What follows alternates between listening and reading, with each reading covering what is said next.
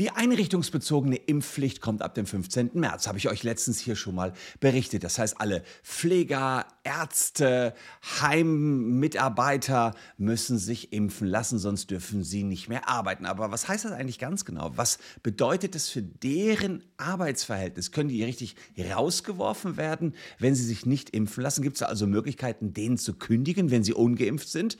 Das ist ganz, ganz wichtig, dass wir das jetzt schon betrachten, denn es sieht alles danach aus, dass am 15. März es ja auch eine allgemeine Impfpflicht für Deutschland geben wird. Und das könnte bedeuten, dass ihr alle rausgeworfen werden könntet, wenn ihr euch nicht impfen lasst. Jedenfalls die 30 Prozent in Deutschland, die noch nicht geimpft sind. Schauen wir mal rein, was da geht und was nicht geht.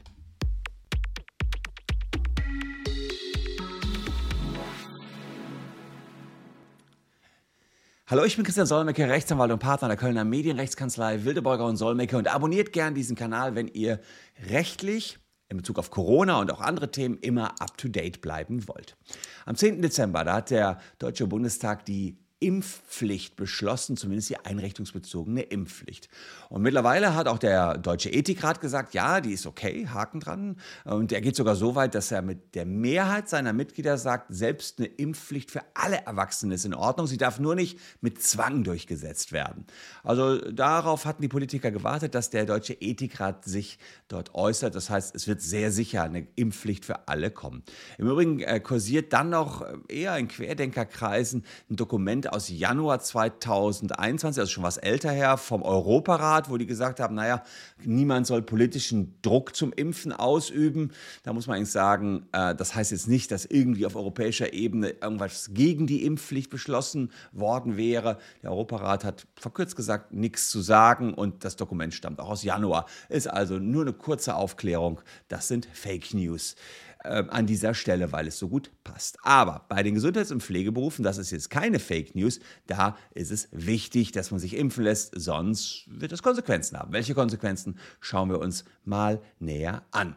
Ähm, es sieht tatsächlich jetzt so aus, dass sich erstmal nicht nur die praktizierenden Personen im Gesundheitswesen impfen lassen müssen, sondern auch Hausmeister, Küchenhilfen und wer da auch immer so rumspuckt. Die vertragliche Grundlage ist egal. Auch Freelancer, die da immer arbeiten, auch ehrenamtlich, auch auszubilden, alle müssen sich impfen lassen, selbst Praktikanten. Ansonsten funktioniert es nicht. Ansonsten kann man da nicht mehr arbeiten. Schnelltests reichen auch nicht aus. Auch das ist hier ganz, ganz wichtig. Am äh, 16. März 2022 ist es so, dass neu eingestellte Beschäftigte überhaupt nicht mehr eingestellt werden dürfen, ohne den Nachweis, dass sie geimpft worden sind. Ab diesem Zeitpunkt äh, ist die Impfung Berufszugangsvoraussetzung. Das heißt, wer in die Pflegeberufe oder in die Gesundheitsberufe ab dem 16. März will und da eine Anstellung haben möchte, der wird vorher gecheckt, ob er geimpft ist, sonst kann er diesen Beruf nicht ausüben. So wie ich den Beruf nicht ausüben kann, wenn ich keine Anwaltszulassung habe, sieht es eben bei den Ärzten so aus. Die haben eine gewisse Voraussetzung, sie müssen geimpft sein und alle, die dort in dem Sektor arbeiten. Arbeitgeber müssen die Beschäftigten, die Sie einstellen wollen, im Vorstellungsgespräch schon danach fragen, ob sie geimpft oder genesen sind und Sie müssen sich die Unterlagen zeigen lassen, die das genau dokumentieren. Und eine Beschäftigung darf überhaupt erst nach dem Nachweis möglich sein. Vorher darf man die nicht beschäftigen.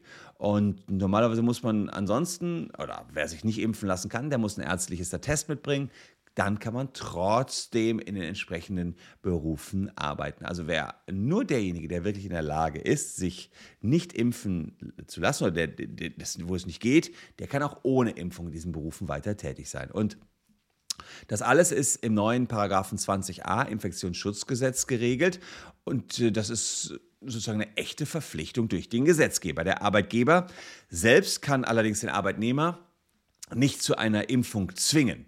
Ja, das heißt, er kann nur checken, ha, hat er alle Unterlagen und kann ihn dann nicht äh, äh, beschäftigen, beziehungsweise er muss sozusagen dem Gesundheitsamt melden, wenn er merkt, dass einer seiner Angestellten nicht geimpft ist.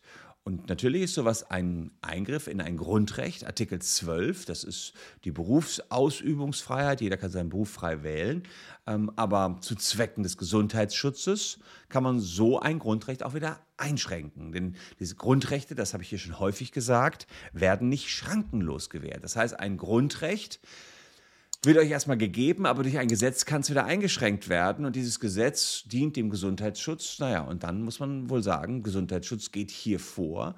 Ähm, und dann muss, müsst ihr euch eben einen anderen Job suchen. So knallhart ist das aktuell geregelt. Was kann der Arbeitgeber tun, wenn jemand jetzt das Impfen verweigert? Ähm, naja, einfach ist es, wenn es ein behördliches Beschäftigungsverbot gibt. Also das heißt, es ist so, der äh, Arbeitgeber meldet, dass ihr nicht geimpft seid.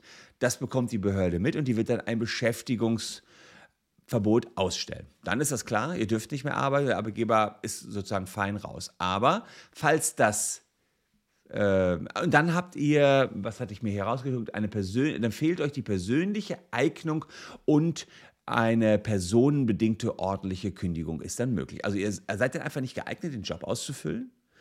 Und dann kann man euch feuern. So. Also, aber das, das vor allen Dingen, wenn das behördliche Beschäftigungsverbot ausgesprochen worden ist. Wird mit hoher Wahrscheinlichkeit passieren, wenn die Behörden Wind davon bekommen, dass man im medizinischen Bereich tätig ist und entsprechend nicht geimpft ist. Aber auch ohne dieses ausdrückliche behördliche Tätigkeitsverbot kann es sein, dass eine personenbedingte Kündigung in Betracht kommt, wenn der Arbeitnehmer sagt, ich habe auch in Zukunft nicht vor, diesen Nachweis meiner Impfung oder den genesenen Nachweis zu erbringen. Außerdem es gibt ja die personenbedingte äh, Kündigung und die verhaltensbedingte Kündigung. Die kann ja auch noch in Betracht kommen, denn die Erbringung eines Impfnachweises äh, ist ja eine sogenannte arbeitsvertragliche Nebenspflicht. Wenn ich hier einen Arbeitsvertrag abgeschlossen habe, steht da jetzt künftig auch drin, jedenfalls in den Gesundheitsberufen, dass ich äh, entsprechend geimpft sein muss und wenn ich diese Pflicht nicht erfülle, verhalte ich mich nicht entsprechend im Arbeitsvertrag, dann ist auch eine verhaltensbedingte Kündigung möglich.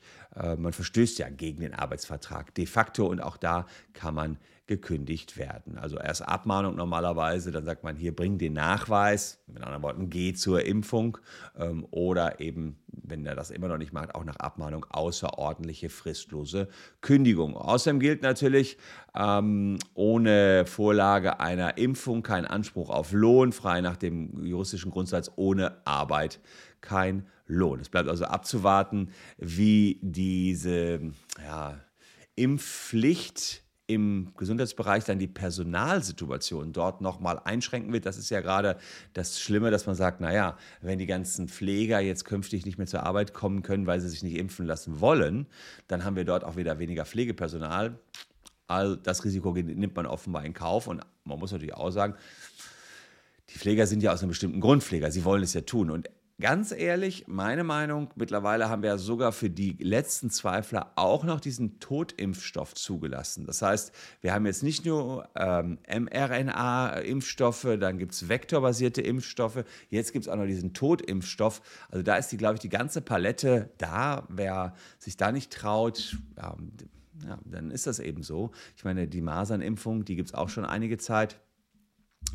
Ähm, wie das natürlich ist für eine allgemeine Impfpflicht in der Bevölkerung, da bin ich mal gespannt, ob das sich auch aufs Arbeitsverhältnis durchschlägt. Hier war es sehr spezifisch für die Gesundheitsberufe, ob man als Arbeitgeber künftig es auch dem Gesundheitsamt melden muss. Also da wird man ja zum globalen Volksverpetzer, ähm, wenn der Arbeitnehmer bei einer allgemeinen Impfpflicht nicht geimpft ist, das da bin ich mal gespannt. Das kann ich mir kaum vorstellen, dass ich jetzt, ich bin ja Arbeitgeber, haben auch viele über 100 Mitarbeiter, ähm, ich bin ja auch Arbeitgeber, muss, ob das ich jetzt bei jedem das checken muss und melden muss. Checken muss ich natürlich jetzt schon, ähm, dazu bin ich jetzt schon verpflichtet, aber die Meldung ans Gesundheitsamt, na, ich bin gespannt. Also wir werden es im Januar jedenfalls sehen, ähm, äh, wenn die Politiker soweit sind, dass sie sich Gedanken über die gesamte Impfpflicht gemacht haben. Da, man wollte ja die Empfehlung des Deutschen Ethikrates abwarten. Die ist jetzt gekommen kurz vor Weihnachten. Am 22. Dezember kam die. Da sagt der Ethikrat, moralisch ist das in Ordnung, weil diejenigen, die nicht geimpft sind, eben auch große andere Gruppen gefährden.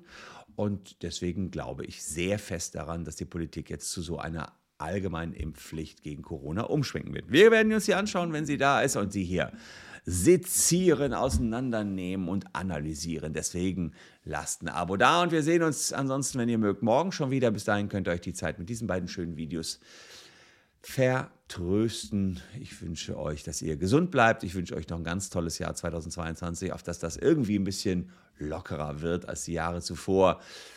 Na, ist noch nicht abzuschätzen, gerade die Omikron-Welle. Ja, da müssen wir gucken, was uns das bringt. Danke euch für eure Aufmerksamkeit. Tschüss und bis dahin.